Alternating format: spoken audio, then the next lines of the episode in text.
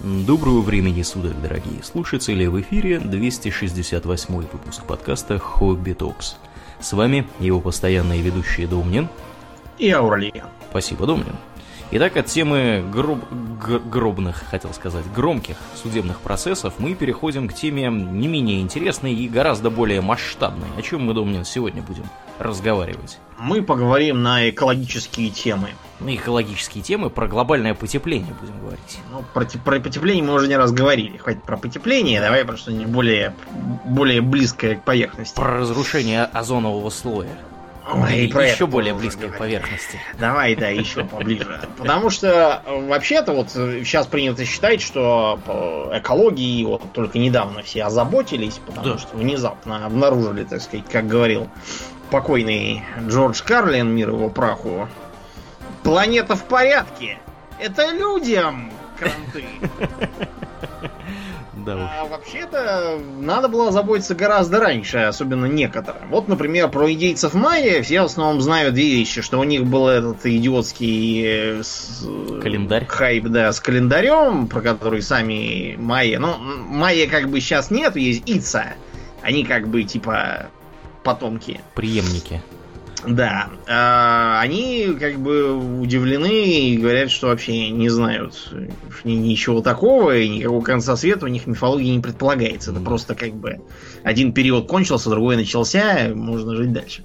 Так вот, а про них говорят, что они исчезнувшие, и поскольку остальным цивилизациям до Колумба в Америке исчезнуть изрядно помогли.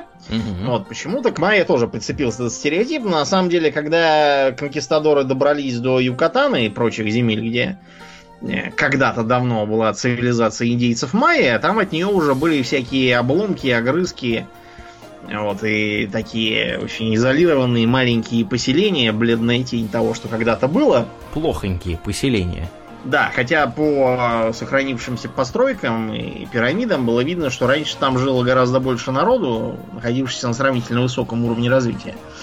Дело в том, что они задолго до прибытия, там к 15 веку они уже все давно обрушились. Это все началось еще вот в средневековье по европейским меркам. Считается, как вот провели э, анализы геологические, э, они занимались тем, что врубали тропический лес, распахивали землю, сажали кукурузу, да, это вот э, столб угу. культуры до Колумбовой Америки и до сих пор в американском сельском хозяйстве в обоих полушариях кукуруза очень важную роль играет. А поскольку все это истощало почву, подсечно-огневое земледелие оно дает хороший э, урожай поначалу, потом оно истощается. Надо либо что-то новое придумывать, там, переходить на какое-нибудь трехполье, вот, и использование плугов, либо надо пилить еще лес, еще жечь. Ну, в общем, э, старые поля забрасывались, получалось обезлесение. А чем плохо обезлесение, блин? Ну вот там вырубили мы лес, ну хорошо, будет, будет поле. Лук там, бабочки летают. Пустыня образуется там. Да, не будет никакого итоге. у нас луга. Кончится все тем, что э, деревья, когда они перестанут удерживать плодородную почву, некоторые вот не знают, они думают, что земля это как бы, ну, земля и земля. Знай там, сей и будет расти. На самом деле ничего подобного. Угу. Да, дело в том, просто в том, что деревья помогают почву удерживать. Это вот верхний плодородный слой. И как только деревьев не будет, то почву начнет выдувать ветрами, э, вымывать дождями. Вот, например, у нас целинные земли распахивали, потом спохватили, что их выдувают дожди, что надо там какие-то полосы было оставлять. Вот. Так что получились убытки во многом. Так что обычно после того, как, э, допустим, мы какой-нибудь участок э, обезлесили резко, Угу. Там через там, год-другой получится голый песок или вот то, что называется у американцев. Badland. Совершенно бесплодный. А почва вся утечет. Да. Ну, на справедливости ради, Домнин, скажем, что бывает ситуация обратная. Э, я вот недавно слушал тут подкаст с одним мужиком, который занимается э, всяческими генетическими исследованиями и прочими такими вот вещами. Вот он то ли генетик, то ли микробиолог, я уже не помню, что он делает. По-моему, он, кстати, приложил э, изрядное количество усилий еще и к, тому, чтобы разобрать человеческое ДНК в, свое время. Так вот, собственно, разговор там в этом подкасте шел про то, что сейчас ведутся работы по возрождению популяции реликтовой, значит, мамонтов. Ты знаешь, Домнин, как бы насколько сильно мамонты отличаются от обычных слонов, индийских, там, африканских?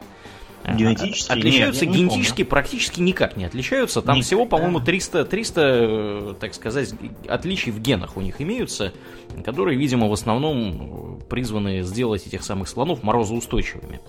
Так вот, зачем, собственно, все эти работы ведутся? Ну и как бы забегая вперед, нам скажу, что, по-моему, лет 10 от, отводится, значит, временной горизонт для того, чтобы этих мамонтов произвести.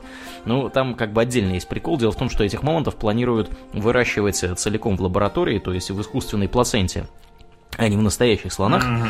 потому что как бы настоящих слонов просто не напасешься, а мамонтов хотелось бы побыстрее и побольше. Кроме того, у настоящего слона беременность си- сильно дольше, Да. чем у человека, Да. там по- около двух лет. не Да. дождаться этих, короче, Да. слоняшек этих. И э, как бы для чего все это делается? Это делается все частично для того, чтобы мамонты шарились по Сибири. А, Мгм. проблема в том, что сейчас там, как бы, поскольку там никто не шарится, там очень густые Никто леса. не удобряет. Да, во-первых, никто ничего не удобряет, во-вторых, эти самые мамонты не ломают деревья, поэтому там густые леса и не, не растет трава. А вот если они там будут шариться, трава будет расти лучше, потому что как бы они будут ломать лес, вот, деревья будут расти реже, и, соответственно, трава будет, и кустарники будут расти лучше. А трава и кустарники лучше подходят для того, чтобы забирать из атмосферы углекислый газ, которого, как известно, сейчас там больше, чем надо, и который создает парниковый эффект.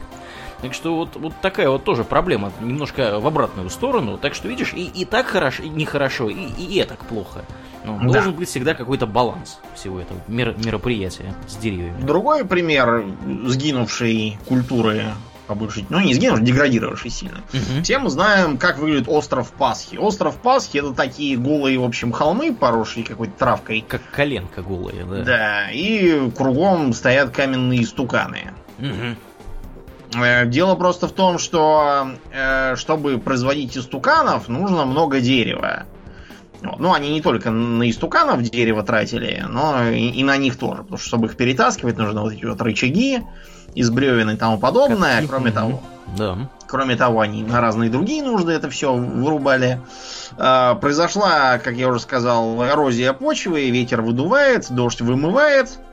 Э, И, в общем, все, растения деградировали, леса исчезли, плодородие почв тоже ушло. Э, Следом за растениями стали исчезать те, кто ими питается, а следом за теми, кто ими питается, исчезли птицы. Например, наземных птиц на острове Пасхи нет вообще никаких. Мгм. По крайней мере, аборигена. Может, там кто-то кур разводит, но это немножко не то. Я думал, их сожрали всех. Ну, сожрали тоже, но главным образом то, что, то, что самих, э, самим птицам стало нечем питаться. Там Мгм. даже, например, морские птицы почти в три раза по- по- поредели. Морских птиц обычно не едят, потому что они воняют. Мгм. Да. А, Это просто потому, что разрушение их среды обитания. Из-за того, что э, всем стало голодно и холодно, племена стали друг с другом э, воевать, э, строить еще больше истуканов, чтобы, видимо, боги чего-нибудь им там даровали Да, и да. питаться друг другом. Мгм. Так что, когда приехали колонизаторы, там уже от этой культуры оставались какие-то шалаши и людоеды, больше ничего не было. Да. Вот такая вот получается неприглядная картина с э, использования Да, а мне, знаешь, вот ты стал про остров Пасхи рассказывать, мне пришла в голову, пришла, так сказать, в памяти всплыла история про какой-то остров неподалеку от э, Новой Зеландии, по-моему, какой-то небольшой островишко, на котором то ли маяк, то ли еще какая-то фигня была. И, в общем, там э, как бы британцы выстроили маяк и посадили туда мужика. А мужик туда приехал вместе с котом. Вот. И, или, или несколько там у него было котов. В общем, факт то, что, короче говоря, эти коты умудрились извести практически всех наземных мелких животных, которые там жили, и птиц, по-моему, тоже. Вот, такие инвазивные оказались звери. Это неудивительно, да, потому что инвазивные хищники, как правило, немедленно уничтожают э, местные виды, которые жили только потому, что их не было естественных врагов. Угу. Так, например, сгинули дронты, да? Да. Они же додо птицы. Их э, частью поели люди, потому что это не летающие птицы и довольно толстые. Для моряков самое оно. А частью привезенные ими кошки, собаки, крысы с кораблей, короче, все, все кому не лень, все их тут же сожрали. Угу. Да, так что инвазивные виды это очень опасно. Другой пример, вот, вот кролики в Австралии. Да. В Австралии без того, вот из-за того, что аборигены неаккуратно занимались почечно-огневым земледелием, большая часть страны пустыня, так вот еще и остальное тоже приехали кролики и доедают.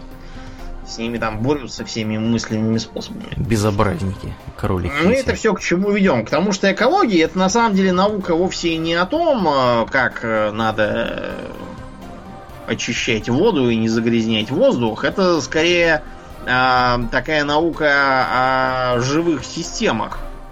Да, о взаимодействии биоцинозов с биомами, вот, живых существ с окружающей средой, влияние их на среду и среды на них. В общем, это такая очень комплексная, на самом деле, наука. Сейчас э, в основном, говорят, там проблемы с экологией. Это, разумеется, не с тем, что экологию плохо преподают в университете местном, а с тем, что там загрязнение антропогенное, серьезное. Это просто вот такое вот искажение получилось из-за неутешительной практики.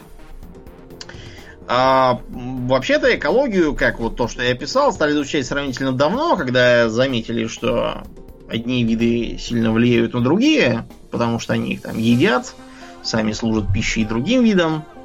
А, когда вот известные случаи, когда у Дарвина спросили, вот как, как нам урожайность клевера повысить. А он им что? А он сказал, заведите побольше кошек. Чтобы они ели побольше мышек? Да, а чтобы мыши ели поменьше шмелей, а шмели опыляли побольше клевера. А мыши едят шмелей? А чё нет-то? Шмели живут в земле. Мыши набегают на них, да. чтобы... Да, вот ты знаешь, у меня на даче как-то вот у мамы мыши что-то никуда не набегают, кроме как к маме в дом. И а живут там у нее что... все подряд. А потому что это называется синантропия. Это, кстати, тоже экологический термин. Синантропия. Например, ворон вот этих вот серых, которые у нас, мы в дикой природе не встретим. Они все переехали к нам. Жди голуби тоже, сизые вот эти. Они тоже все mm-hmm. у нас живут. Выполняют роль... Э, вот они занимают экологическую нишу летающей крысы, на самом деле. Как, кстати, и, и эпидемиологические тоже. Эпидемиологическую, да, да, да. Да, тоже летающая крыса. Ну и как крысы, они также являются резервом на случай голода, потому что когда голод, сразу едят крыс, ну вот голубей тоже едят. Да обычно. Так вот, э, да, действительно едят. Вообще, я бы вам советовал не как бы не впадать в детство и не думать, что там мышь ест только сыр, а белка ест только орешки, как в сказке у Пушкина, да? Угу. Потому что мы, белка на самом деле ест все подряд. Белка ест ос. Белка грызет сброшенные э, этими самыми оленями всякими прочими рога. Белка ест э, Мышей, кстати, тоже ест, если поймает. Да ладно, белка ест мышей? Да. Ничего себе. Инфа сто процентов, и... Домнин? Да, да. Плюс растительная пища и так далее. Белка что только не ест. Вот, так же, как, например, э, волк ест арбузы, если, да, если жрать может, больше нечего, конечно, он будет Нет, арбузы он иногда есть. и когда есть вполне чего тоже может. Когда жрать нечего, он начинает подбираться к всяким нам стадам. Да, так что вообще это, да, интересная тоже тема. В общем, Дарвин такой совет умный дал, ну и постепенно оно стало складываться. Складываться оно э, складывалось оно медленно, потому что, вот, например, вплоть до, наверное, второй половины 20 века отношение к биоразнообразию было абсолютно варварским. Вот, например, во многих странах была специальная государственная или местная премия за уничтожение хищных птиц. Потому что считалось, что они типа будут нападать там на цыплят, там на всяких, их будут есть. Угу. Надо было приносить лапы и получать премии. А очень быстро оказалось, что помимо цыплят они еще и ловят много мышей. Вот, и оказалось, это когда мыши расплодились и съели все, включая цыплят. А, кстати, вот я про то, что едят все. В а, каналах, которые к Москве-реке подводили, что Москва была порт пяти морей, да? Или к да? там, да. Угу. Да, туда сразу пошел сазан. Вообще-то сазан как бы растительно ядный в норме. Но в этих каналах там же ничего не успело вырасти. И сазан очень быстро сделался хищным. Ничего себе. И стал жрать кого? Кого только не стал. Мальков стал потреблять, друг друга стал жрать. Что, что он только не делал. Вот эти вот бычки, которые у нас называются в реках в томате? Которые на самом деле ротан. А я вот думал, бычки в томате. Деле... Нет, нет, бычки, которые вот э, в море, это совсем другое. Я имею в виду, которого у нас ловят на удочку, чтобы жарить с картошкой. Это на самом деле тоже инвазивный вид, и это считается сорной рыбой, потому что он поедает мальков других, более ценных рыб, типа там всяких карповых. Угу. Вот, это тоже экологическая проблема, связанная с тем, что он везде пролезает, как не знаю кто, вот, и сразу вытесняет всех остальных, как инвазивный вид. Потом э, известная история с китайскими воробьями, когда Мао Цзэдун внезапно решил, что именно воробьи склевали всю пшеницу и весь рис, и надо срочно бороться с воробьями. Вот. Китайцы народ такой упорный, и всех воробьев они немедленно убили. После чего расплодились мыши, гусеницы и прочие, и риса и пшеницы стало еще меньше, чем было. Начался голод. Прекрасная история, да. да. Так что стараются не вспоминать про, про воробьев, ни про каких. И вообще в Китае в последнее время, похватившись, что они со своей индустриализацией очень много там загадили всего, много всяких мыслей стали внедрять, типа того, что обязывают крестьян сажать деревья какие-то там, ну вот вроде этой поговорки про то, что там надо посадить дерево, построить дом, воспитать сына. Вот примерно такое, только с тремя деревьями, говорят, на них вешают. Угу, ничего себе. Да, такая государственная политика. А, или вот э, замечательный был такой пример странствующий голубь. Знаешь такую птицу? Лично не знаком ну и не может быть знаком, потому что странствующий голубь был э, очень многочисленным видом, то есть его просто летел там чуть ли не целыми днями, закрывая небо угу. над Америкой. Ключевое слово был? Был, да, потому что американцы почему-то стали их всех отстреливать, причем э, там чуть ли не из пушек, и Картечью. динамит использовали, да, когда они садились там всякие деревья. Для чего все это было, не может объяснить никто какое-то массовое помешательство было. Все говорили, ну их так много, их нельзя истребить. Вот, и когда их всех истребили, вот, то даже была создана специальная комиссия, которая выдвигала разные идиотские э, объяснения того, куда они все делись. И была даже мысль, что они все улетели на Южный полюс и там все померзли. Потом все-таки пришлось признать, что Южный полюс тут ни при чем, надо было просто как-то обуздывать свои замашки. Охотничьи инстинкты. Назовем да. их так. Угу. Непонятно, да, для чего это было нужно абсолютно. Вот. Потом э, в заповедниках постоянно строили всякие эксперименты, типа того, чтобы, например, истребить там волков. Но очень быстро оказалось, что расплодившиеся козы объедают всю молодую поросль, и все попытки сажать там сеянцы и саженцы накрываются медным тазом. Вот. А все потому, что нет волков. Пришлось там срочно их откуда-то завозить из других мест. Ну, как вот в Китае воробьев завозили, так вот и с, с волками тоже приходится делать. Угу. В тех местах, где их извели. В Британии, вот, например, там недавно запретили охоту на лис. Запретили не по экологическим, а по этическим, скорее, причинам.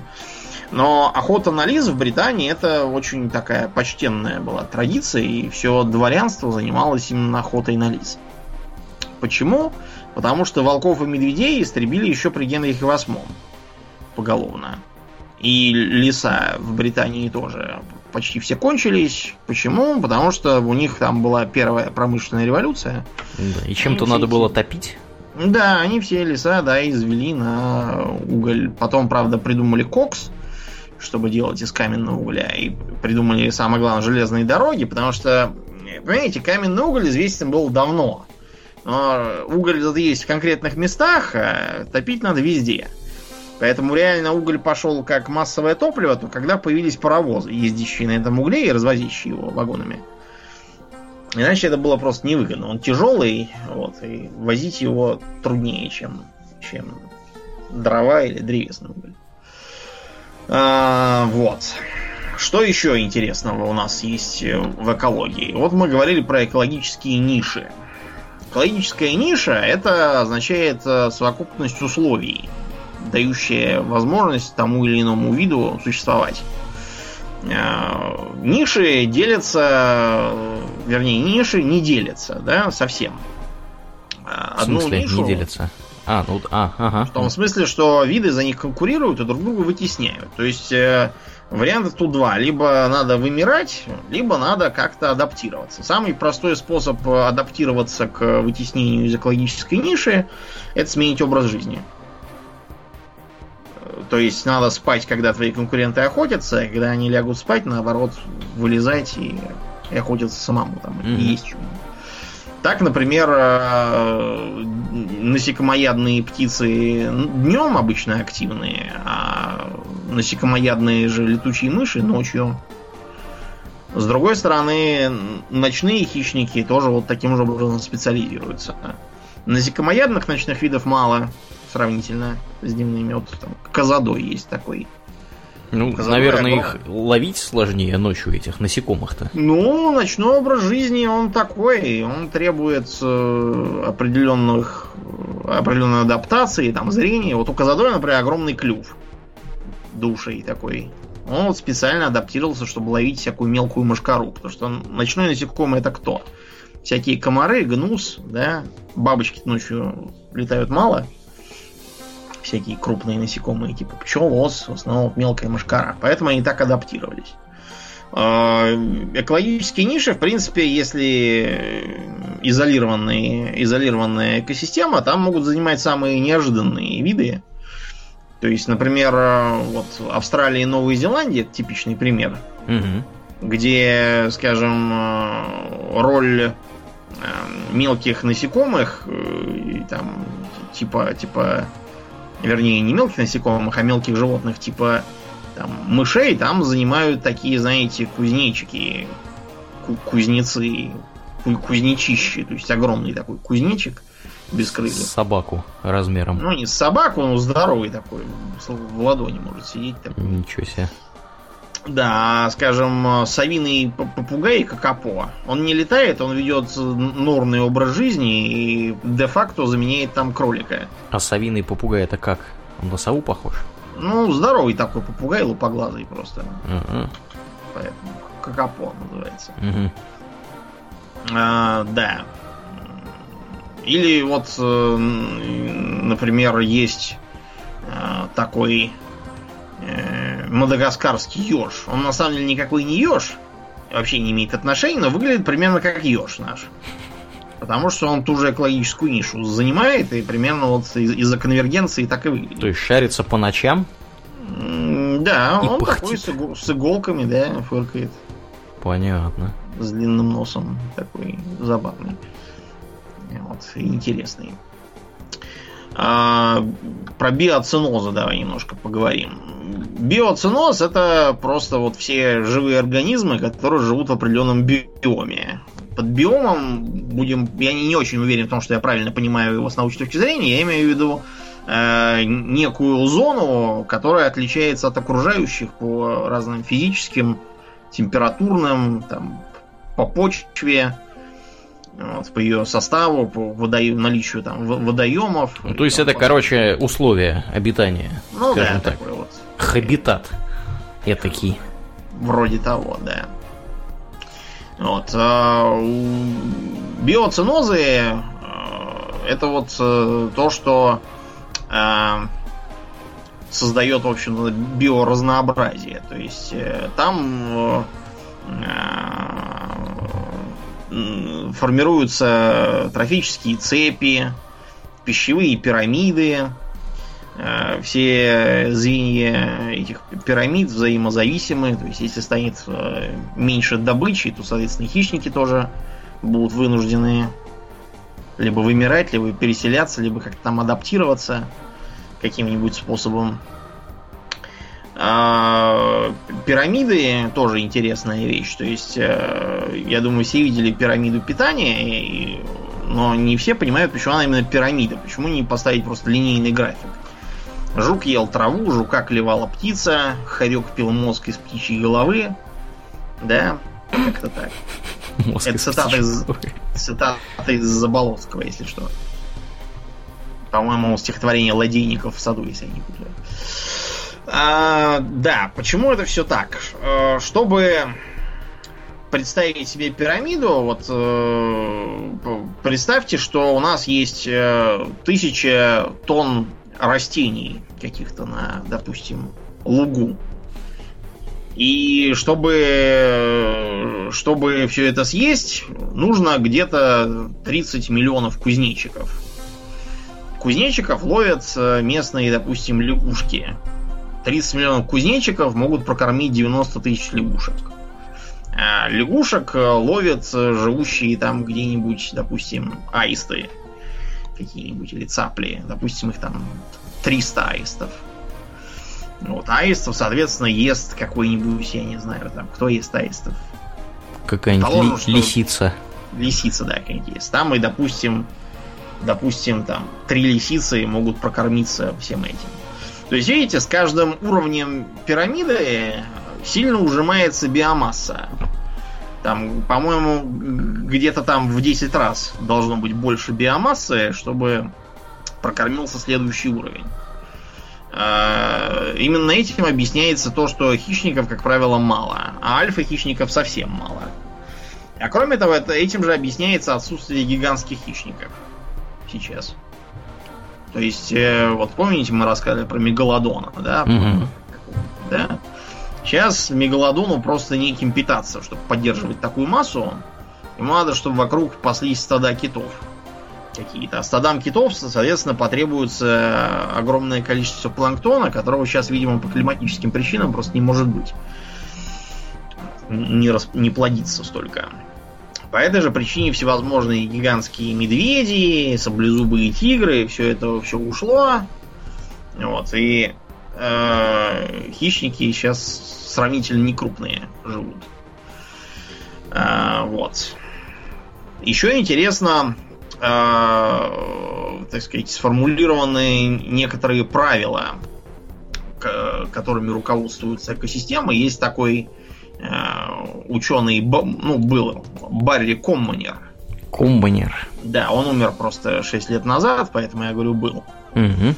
Ну, вот. Он, кстати, даже в политике подвязался. Как-то раз был кандидатом в президенты США от какой-то там очередной маргинальной партии, ничего там не набрал угу. и успокоился на этом. Но нас интересуют не его политические взгляды, а то, что он сформулировал четыре закона экологии. Это какие же? Интересно, ну-ка. Все связано со всем. Я думаю, мы проиллюстрировали этот закон. Логично, да, звучит. Ничто не исчезает в никуда. То есть, предположим, э, антилопу съел там лев. Э, он ее не изничтожил, да, в ничто. Он, во-первых, свою биомассу прибавил, во-вторых, он, э, так сказать, удобрил землю навозом. Этим навозом будут питаться всевозможные редуценты, то есть там всякие насекомые, бактерии, в общем, все, кто питаются отходами. Угу. Которые, в свою очередь, будут пищей там для разных других животных. Там насекомых будут ловить птицы, предположим, или лягушки какие-нибудь. Таким образом, получается круговорот, и ничто никуда не исчезает. А третий закон интересный. Nature knows best. В оригинале звучал. Тут, с одной стороны, это надо понимать как то, что не следует пытаться идти поперек природы, потому что наверняка там все не просто так, и необдуманные действия, типа, например, вот а, осушение болот. Казалось бы, осушать болото это хорошо, потому что будет э, там вырастет там лес какой-нибудь, можно будет добывать торф невозбранно. Вот, можно будет там поселяться, можно будет заниматься сельским хозяйством. Мгм. А после этого можно обнаружить, что леса в округе взяли и засохли все. Чего это они? А кроме того, пересохли колодцы, обмелели реки. А потому что болота непосредственно влияют на уровень грунтовых вод. Если их осушить, есть риск осушить и все остальное. Тоже, что осушать не предполагалось. Вот так вот. А С другой стороны, э, реки и пруды сами склонны к заболачиванию периодически, потому что многие реки, маленькие имеется в виду, то есть не Днепр там какой-нибудь, а небольшие реки склонны зарастать. Вот у них по берегам рек будут нарастать всякие камыши, течение будет замедляться и замедляться. Это вызовет, соответственно, рост других растений, типа кувшинок, которым требуется сравнительно спокойная вода. Вот. Кроме того, будут плодиться всевозможные животные, которые постепенно будут формировать уровень ила, когда они будут умирать и гонить. Вот. И таким образом река со временем вообще заболотится, обмелеет и превратится в вот такой вот стоячий водоем. Или каскад стоячих водоемов с очень неспешным течением и соответствующей фауной и флорой. А та фауна и флора, которая была в реке, например, рыба, она исчезнет. Будет заменена на другую. На лягушек там на всяких. А второе значение вот этого Nature Knows Best это призыв вот не вмешиваться без крайней на то нужды и очень аккуратно во все это влезать. В том смысле, что мы сами ничего не знаем пока что. Был вот этот вот лозунг, что человек царь природы. Но мы, если и цари, то такие очень типа Николая II такие цари какие-то Мгм. из нас выходят. Да. У Зайца было день рождения, да? Да, Как в той того. истории. Такие вот цари. Таких царей, да. Ну и четвертое, э, there is no such thing as a free lunch. Вот эта вот знаменитая поговорка. Ну, то есть, ничто не дается даром. То есть, если, если мы будем что-то там брать, там, пилить леса, то все это приведет к тому, что получится пустыни, и лесов не будет вообще никаких. И никогда. Четыре, в общем, простых закона, они все разъясняют де-факто законы физики про сохранение энергии, сохранение вещества. Но просто так более популярно и э, более привязано к экологии. Да, я не говорил про пищевые цепи. Э, как правило, э, вопрос того, кто чем питается, э, можно подразделить на несколько трофических уровней. Так. Да.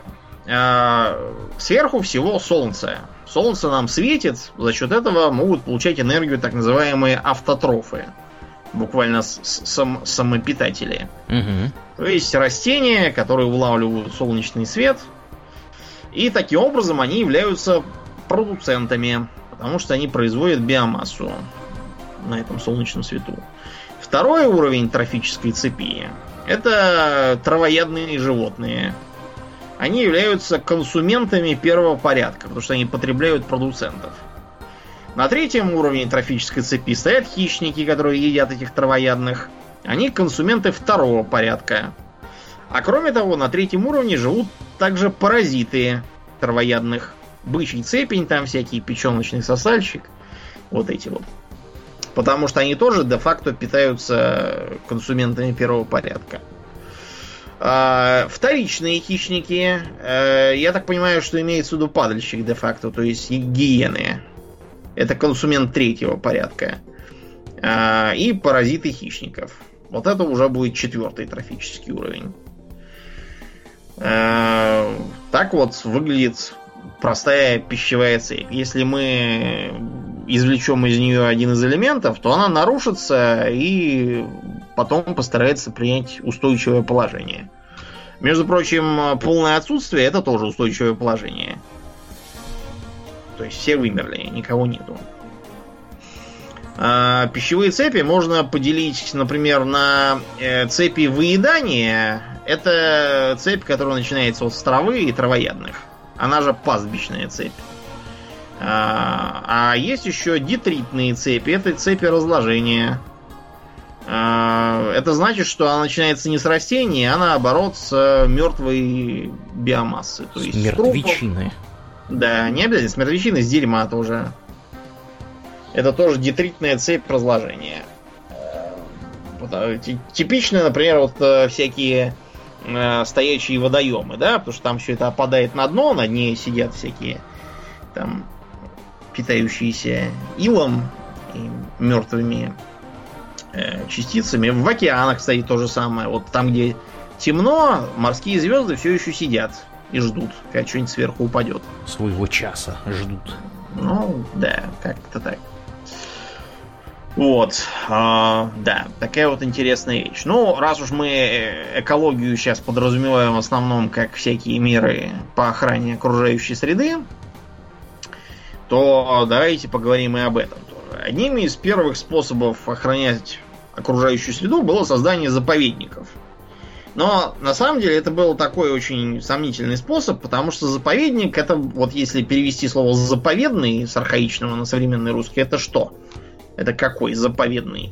Заброшенный какой-нибудь, наверное. Нет, это запретный. Запретный? Угу. Да. Заповедать это буквально запретить. Заповедь это запрет. А-а-а. Обратите внимание, что 10 заповедей, там все сплошь не делай так-то и так-то, а наоборот. Не, не укради, не убей, не прелюбодействуй, не возжелай вала ближнего своего и осла, и еще там кого-то. Угу. Вот. Не будет у тебя других богов, а, да. Там все в основном, чего не надо делать. И чего надо делать, в совсем других местах написано. Поэтому заповедь и заповедник это буквально запретник. Или вот заказник, мы сейчас говорим. Когда мы говорим, тебе туда заказан путь, это не значит, что куда-то там заказали на сайте билеты. Это означает, что пути туда не будет, туда не пустят. Нельзя туда идти. То есть первые заповедники были вовсе не для того, чтобы биоразнообразие поддерживать, а для того, чтобы господам баронам было где охотиться. Вот. Когда всех оленей объявили собственностью короля, ну, тогда вот получился такой первый зоозащитный закон. Ну, один из первых на территории современной Англии. Хотя он был нацелен вовсе не на защиту оленей как таковую, а на то, чтобы король мог ездить и бить оленей. Бес, беспрепятственно, да. Да, питаться, соответственно, оленями. А, сейчас биоразнообразие, разумеется, поддерживают всеми доступными методами. Это и а, создание настоящих современных заповедников, это и а, отслеживание миграции животных, когда их там ловят, чипируют и смотрят потом, чего они делают. А, это и э, поддержание их численности за счет э, доставки, допустим, там самок или самцов в конкретную в конкретный биоценоз тех или иных видов, чтобы они могли размножаться, не накапливая генетический груз, привозят животных с каких-нибудь других мест. А, это может быть, например, э, вот такой был метод. Ловят птиц в одном лесу, привозят их в лес, который вот только недавно насадили, там еще никто не живет. Угу. И оставляют их там. Они там гнездятся, после чего они улетают обратно, а птенцы остаются жить в новом лесу. Угу. Я вот только хотел сказать, они обратно-то не, не, не, не этого. Оказывается, Когда этого. сезон кончится, тогда и улетят, да. А птенцы останутся, потому что это их родной лес. А, кроме того, э, зоопарки изрядно способствуют. Вот когда всякие идиоты ходят и говорят запретить зоопарки, там держат животных в неволе. Да. В э, тюрьме. Каждый раз, да, когда это бывает, какой-нибудь там вот э, зоолог, там эколог, который пытается восстанавливать очередной вымирающий вид и сталкивается с тем, что он чем-то болеет, и как его лечить непонятно, Потому что в неволе не содержался, не наблюдался, ветеринарной практики нету. Вот, а все потому, что какие-то дураки там чего-то такое вещали, и при этом сами палец о палец ради биоразнообразия не ударили. То есть ты хочешь сказать, что в зоопарке зверушек изучают еще ко всему? Да, да, ветеринарная практика таким образом накапливается. Я просто знаю ветеринаров зоопарковых. Угу. Вот, да.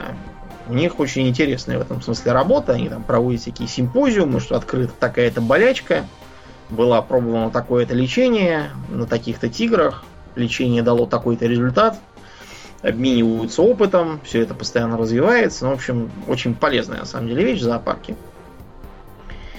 А, да. Кроме того, э, кислотные дожди одна из тоже первых замеченных негативных сторон воздействия человека на э, экологические системы. Что такое кислотные дожди, Аурлиен? Ну, это, я так понимаю, когда, собственно, эти самые СО2 или что там у нас из атмосферы вымывается и выпадает в виде осадков. Вот, и, соответственно... Ну, не совсем СО2, это име... дело просто в том, что практически любая дождевая вода представляет собой э, слабый раствор угольной кислоты. Какой-то. Это в норме, да, но э, из-за того, что в атмосферу при работе всевозможных промышленных предприятий, электростанций и тому подобных, а также при выбрасывании э, автомобилями выхлопных газов, э, попадают разнообразные соединения серы. Серы много в ископаемом топливе. Это и, и в угле, и в нефти. Вот, например, если вы хотите купить себе серы там для каких-то своих промышленных нужд, угу. Э, обратитесь в первую очередь к э, всяким там Роснефтям и тому подобным, то есть тем, кто занимается углеводородами. Они э, по современным законам должны эту серу из своего топлива удалять до определенной степени. Поэтому серы у них обычно там завались. Девать некуда, они вам с удовольствием продадут. А именно потому и есть такой закон, что кислотные дожди из-за серы начинают вместо слабой угольной кислоты давать, э, например, серную кислоту, и не слабую кислоту. Да, ну тут как бы серные и азотные кислоты, они с точки зрения химии являются сильными, да? В отличие от э, сернистой и азотистой. Они как раз слабые. И все это выпадает на землю, что приводит к а губительным последствиям для растений, то есть целые леса могут пожухнуть и завянуть. К губительным последствиям для людей, которые ходят по улицам и попадают под дождь. Например, вот в сильно загрязненных регионах отмечалось, что э, человек, который там попал под дождь, э, приходит домой и видит, что у него там рубашка стала вся как решето. В мелких-мелких дырочках. А волосы на голове выпадают. Ну, насчет волос я не знаю, но то, что это портило одежду ощутимо, вот это тут точно было отмечено. Кроме того, это портит и даже издания э, каменные из всякого известняка, там гипса, статуи всякие страдают тоже. Угу. Да, ну и кроме того, все это падает не только нам на голову, а падает еще и в водоемы. Водоемы моментально повышают кислотность, в результате чего там начинают издыхать одни виды, потом те, кто ими питался. Ну и, в общем, получается совершенно пустое, безрыбленное и даже не имеющий почти никаких растений э, водоем. Что очень плохо, согласитесь. Вот для борьбы с этим вводятся всякие законы, которые ограничивают содержание вредных веществ в выбросах, которые отправляются в атмосферу. Помимо того, что мы выбрасываем, есть еще и то, что мы излучаем.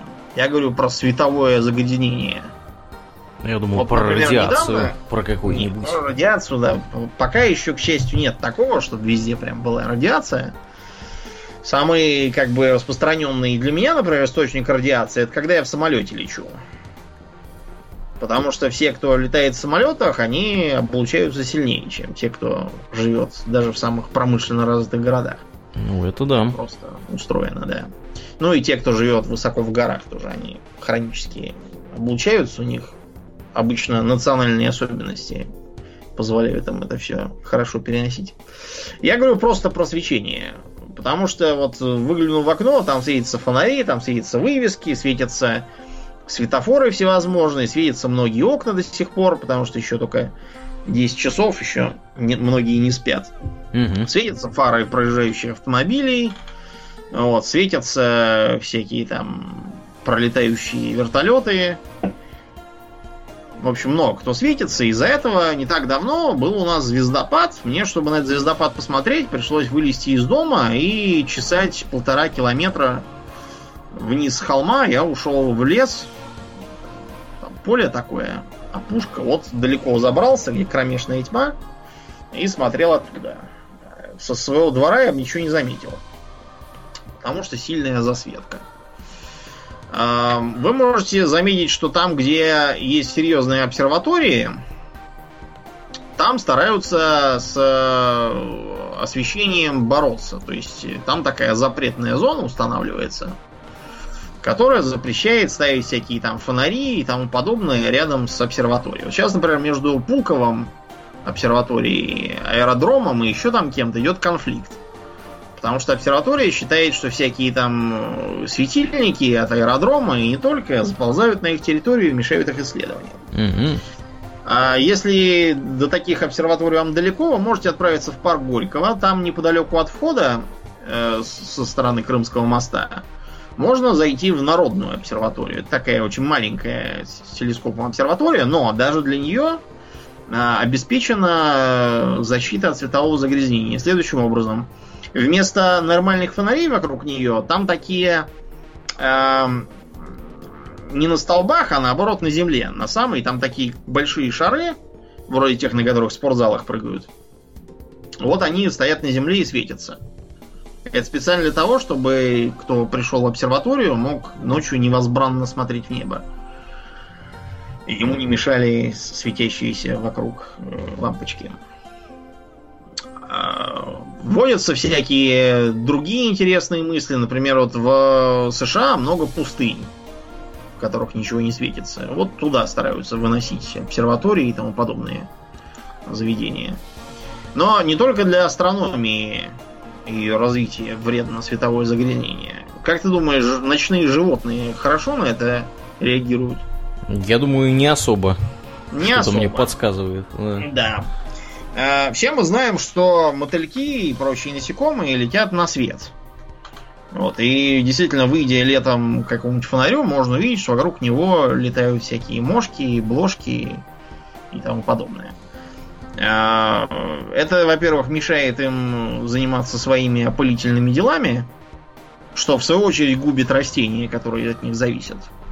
Вот еще один пример а, борьбы за экологическую нишу. Есть э, довольно много растений, которые цветут ночью. Ну, не цветут, я имею в виду, цветы у них распускаются ночью, а днем они закрыты. Они зависят именно от ночных бабочек. Есть, правда, и э, другие причины для этого.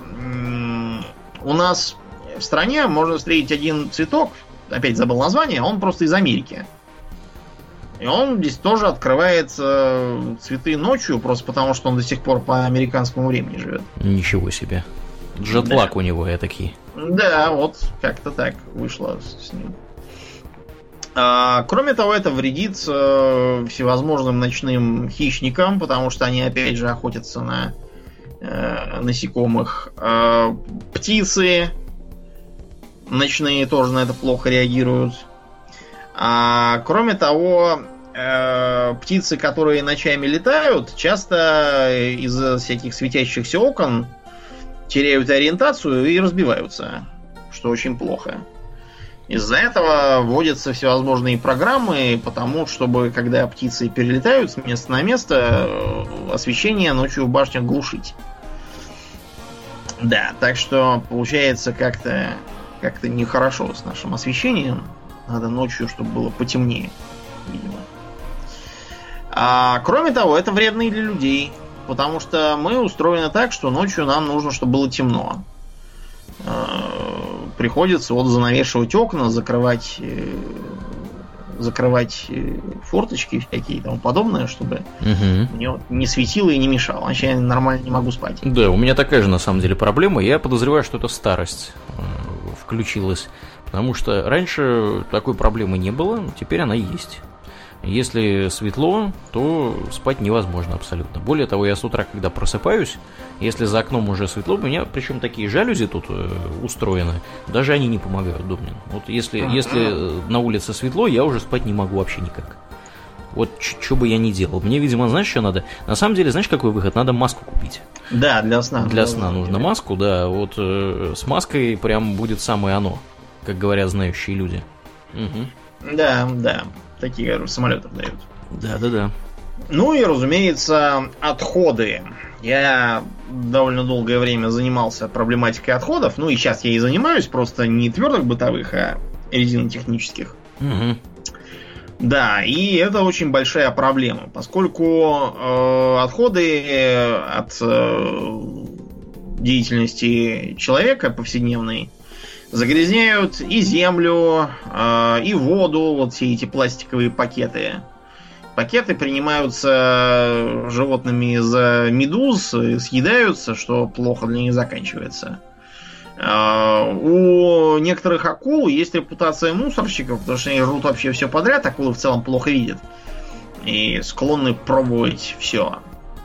Э, как правило, нападение акул на человека это вот именно такое, М, что это, надо попробовать. Фу, какая гадость. Какой человек. Угу. Да, но человеку, правда, без руки, оставшемуся, как-то, знаете, не сильно утешает то, что он невкусный оказался. Да уж. Вот, и это действительно большая проблема. Кроме того, пластик склонен скапливаться в такие плавучие острова, которые мигрируют по океанам, вредят птицам и животным. В общем, все это плохо. А, в земле пластик тоже плохо разлагается, также плохо разлагаются осколки стекла, но они хотя бы инертные химически, уже и то хорошо. А, вот, так что, в общем, проблема серьезная. Как с ней можно бороться? Способ э, традиционный это роются полигоны, там такая яма, все это туда скидывается и ждем, пока она заполнится. Потом роем новую яму. И так пока место на планете не кончится, сплошные ямы. А, можно попробовать рационализировать процесс использовать, например, отработанные шахты. Как мы помним, сделали в городе Централия в США, и чем это все кончилось, я думаю, тоже все помнят. Да, ну давай напомним. Э, тем, что Silent Hill вдохновлялся именно этим городом, вечно покрытым дымкой, с, с пропавшими домами и отсутствующим населением. Да. Можно попробовать, например, в отработанные соляные шахты кидать, там уж точно ничего не горит. Вот. Местами в Европе, там в Германии, по-моему, так делалось. Они там соль добывают в шахтах. Ты, кстати, слышал, что поваренная соль скоро пропадет из продажи? Не может быть. Да. Куда ж она денется? Ну, ее просто переименуют в пищевую соль. Вот так номер. А потому что технологи сказали, подождите, а почему она поваренная соль? Солеварение сейчас практически уже все, кончилось. Сейчас соль добывается в шахтах. Никто ее не варит. Почему она поваренная в таком случае?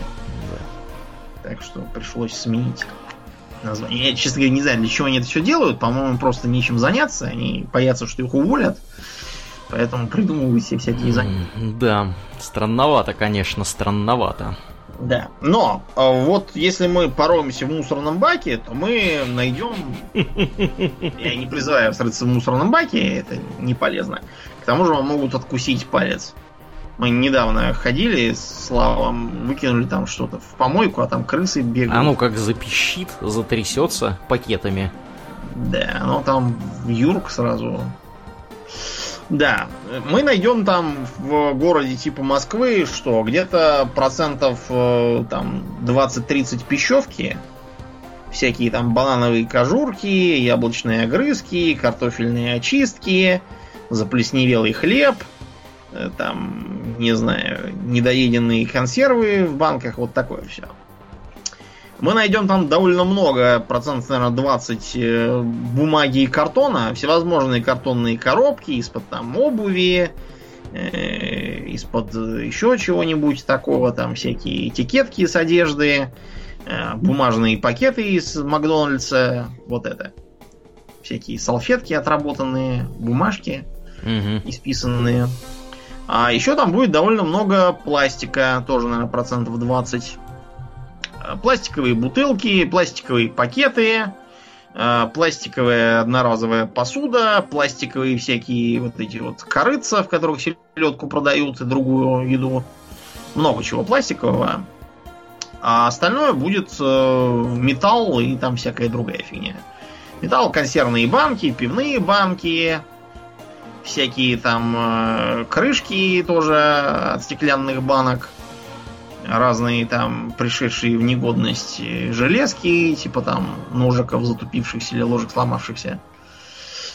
И что мы со всем этим можем сделать? А с пищевкой, ну, ничего, в компостную кучу, но у нас это запрещено, кстати, по закону. Потому что зараза получится да? в итоге. Да, у нас нельзя делать. То есть пищевые отходы нельзя в компостную кучу кидать? Нет. Ну, в смысле, для операторов. Ты там у себя Ага. на даче можешь кидать чего хочешь. если Куда хочешь. Да. Что мы можем сделать с металлом? Металл мы можем переплавить и получит, получится новый. Вот поэтому бомжи ходят, собирают из урн выкинутые банки и все это тащат сдавать. И за счет- этого могут купить себе жидкость для бачка, стеклоомывателя и прочие интересные вещества. Употреблять их при этом, да. Да, и потреблять их при этом. Э, Пластик мы тоже можем перерабатывать. Э, Главным образом в переработку идет пэт-тара. Вот все эти сиськи для пива полтора литра. Пластиковые бутылки, да. да. Да. Вот это вот типичный такой продукт. У него, правда, сезонный спрос, потому что, например, летом на него спрос высокий, потому что все не успевают пи- пиво разливать и продавать летом. Мгм. Вот зимой, соответственно, спрос поменьше, потому что все как-то на водку переходят, а ее пока в пластиковых баклажках не продают. Все только в стекле есть. Но, тем не менее, спрос, да, определенный сохраняется. А- А можно, соответственно, это все использовать как вторсырье. А, Этому тоже есть всякие разные препоны и недостатки. Вот, например, э, многие виды пластика после его переработки вторично можно использовать только для э, целей, которые не связаны с э, всякой э, там с Пищевой. водой, едой, да, лекарствами. То есть там можно из них полы наливать, допустим. Это сразу ограничивает коммерческое использование. А, вот. А бумагу и пищевку, ну, тут самый простой способ от зажигания.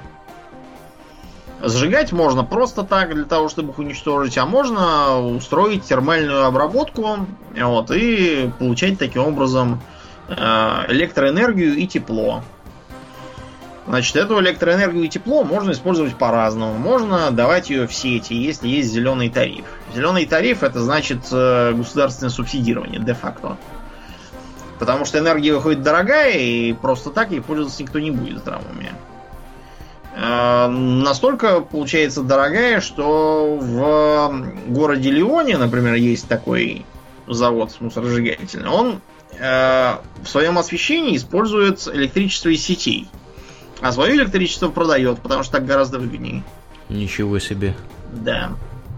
Интересный такой завод. Ты знаешь, что у пластика температура сгорания примерно как у бурого угля. То есть э, отсортировать пластик, если у вас есть развитая система мусоросжигательных заводов, просто глупо. Это снижает теплоту сгорания э, мусора.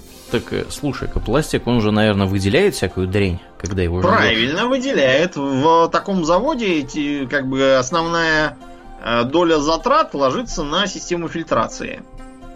Там угольные фильтры, э, мембранные фильтры, еще там какие-то фильтры. Я в это не вникал, Мгм. я не инженер, да, но я знаю, что там очень дорогая и очень серьезная система очистки, которая, кстати, тоже требует периодического обслуживания. Вот многие, например, не э, понимают, что э, утилизация отходов порождает, в свою очередь, свои отходы какие-то. Понятно, что не- несравнимо меньше, но они тоже есть, и надо их куда-то. Вот.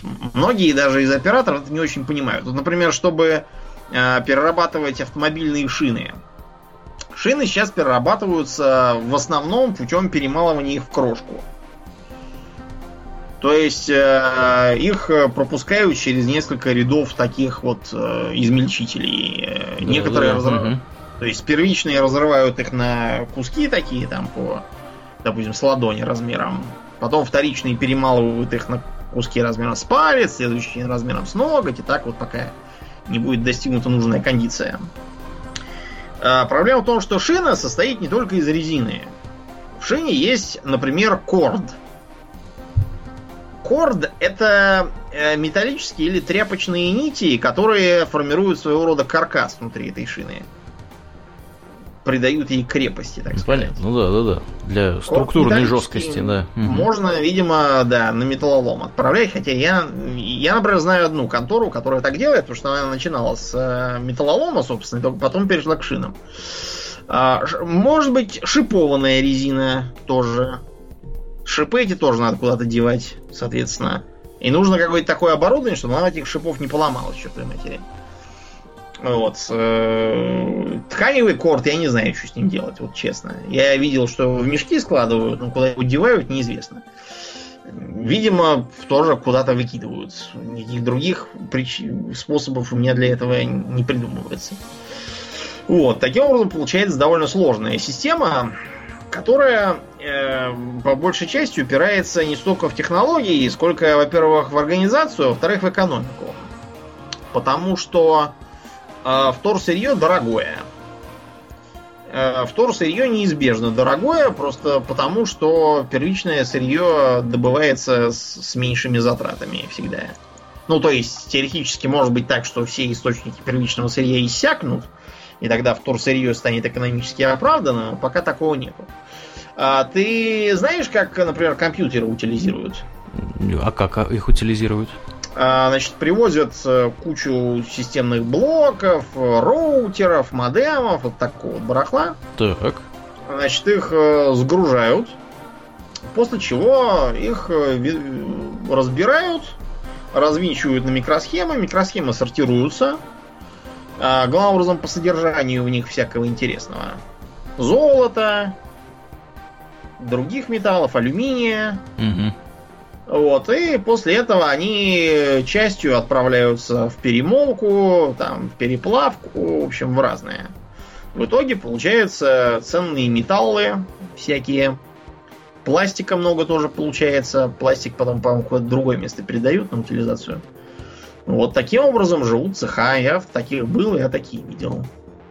Довольно интересно. Правда, никаких там высоких технологий нет, там просто куча таджиков с, с отвертками и с паяльниками всякими, и с, с, с э, болгарками. Есть вот отверточное производство, а это наоборот. Отверточное, отверточное да. утилизация. Разбирание, да, утилизация. Своя, своеобразная. Угу. Получается вот такое. А, сейчас придумали еще рекультивацию свалок. То есть э, свалку засыпают землей, там, там, понятно, это все надо спрессовать поначалу. Свалку засыпают землей, сверху сажают деревья и надеются, что, может быть, когда-нибудь там все как-нибудь перегниет, и все это как-то там переварится, и будет, будет можно там жить. Мгм. Когда-нибудь. Мгм. Потом. А Другие свалки используют по-другому. То есть в них можно воткнуть трубы, сверху поставить горелки и вот значит, за счет э, поступающего оттуда газа при разложении э, производить энергию и тепло. Потому что свалки всегда горят. Свалки всегда горят из-за того, что они при гниении выделяют всякие газы горючие, типа болотного. Все это самовоспламеняется из-за того, что... Ну, вы понимаете, что вот свалка, на допустим, лежит бутылка пустая, выброшенная. Бутылка в солнечный день выступает как линза и фокусирует э, солнечные лучи. Струйка газа пошла, бум, все загорелось. Как это потушить, неизвестно. Сколько там внизу газа, тоже непонятно. Все это будет гореть, выделять э, в атмосферу всякое нехорошее. Так что со свалками надо, видимо, завязывать теперь еще. Особенно их с поджиганием этих самых свалок. Ну, а они их не надо поджигать, они сами, сами сгорают. Поджигаются. Хорошо. С-. Самоподжигаются. Прекрасно. Прекрасные свалки, да. Да, вот примерно так все сейчас обстоит с мусоропереработкой. Дело это расходное, требует дотаций. У нас вот э, некоторые считают, что там якобы вот Швеция импортирует мусор. Это не является импортом мусора, это является просто более дешевым для тех, кто им этот мусор отправляется, способом от него избавиться. Перерабатывать его в Швеции. Да. Ну да, да. Это не импорт в в экономическом смысле, абсолютно. Закупаются мусором на все деньги шведы. Да. А Да. кто говорит, что Швеция импортирует мусор? Есть такие люди? Сергей Иванов говорит. Да. Да. Кто это? Кто этот человек? Ты забыл, кто такой Сергей Иванов? Сергей Иванов, это который в правительстве сидит? Да. И он утверждает, что Швеция импортирует. Да, он такое говорил, да. Но он, он просто не совсем, видимо, то, то имел в виду, Он, что... скорее всего, да, имел в виду, что они совсем. могут себе позволить перерабатывать мусор соседних стран, потому что у них мощности есть для этого. Да, вот э, так же, как на Майорке, например. Да, там большой завод, он из континентальной Испании, из Италии там кое-что берет, и из Греции, и много откуда. Мгм. тоже. Так что вот пока перспективы такие. Периодически появляются всякие разные интересные новые методы утилизации, но вот пока я не видел, чтобы они работали. То есть, например, э, шины предлагалось утилизировать путем их э, такое вот взрывания фактически. Ничего себе. Прессовали, взрывали, чтобы они там измельчились. Но это все дело быстро заглохло. Или там типа как вот в микроволновку их совать и таким образом их разрушать. Тоже, по-моему, не взлетело. Да, так что, в общем, тут еще работать и работать. И я думаю, 21 век нам даст новые интересные способы борьбы с замусориванием, потому что иначе нас просто похоронит всех, я вас уверяю. Мусоры, горы мусора. Да, да. да. Так и будет. Ну что, и на этой позитивной ноте, Домнин, да, будем, будем закругляться на сегодня, да, будем плавно переходить в после шоу. Э, как обычно, мы на этой неделе благодарны всем нашим подписчикам у Дона Патреона. На этой неделе особенно мы благодарны Максиму Бибаеву, Роману Плахову, э, комраду по имени Макс, Даниилу Амелину и некоему Алексею. Спасибо вам, ребята, большое за вашу посильную помощь. Мы напоминаем, что у Дона Патреона можно слушать эксклюзивное после шоу, которого нигде больше нет, кроме как там. Также можно слушать э, выпуски экстра в моментах выхода, а не через 4 недели, ну и всякие другие там есть ништяки, вроде доступа в наш э, мега-чатик в Дискорде, э, за дискуссиями в котором я уже не успеваю следить. У нас там набралась критическая масса публики. И там, Думнин, я вот захожу вечером, и там приходится листать там 150 сообщений, вот, чтобы понять вообще, что происходит. Да. Кроме того, если вы слушаете нас в iTunes, пожалуйста, не поленитесь и оцените наш подкаст там. Это здорово помогает подкасту попасть в подкастоприемники к другим людям. Ну и если вы по какой-то загадочной причине еще не в нашей группе ВКонтакте, приходите и туда, vk.com slash У нас там интересно, тоже всякие анонсы, новости и прочие такие вещи. А на этом у нас на сегодня действительно все. Я напоминаю, что вы слушали 268 выпуск подкаста Хобби Токс, и с вами были его постоянные ведущие Домнин и Ауралиен. Спасибо, Домнин. Всего хорошего, друзья. Пока.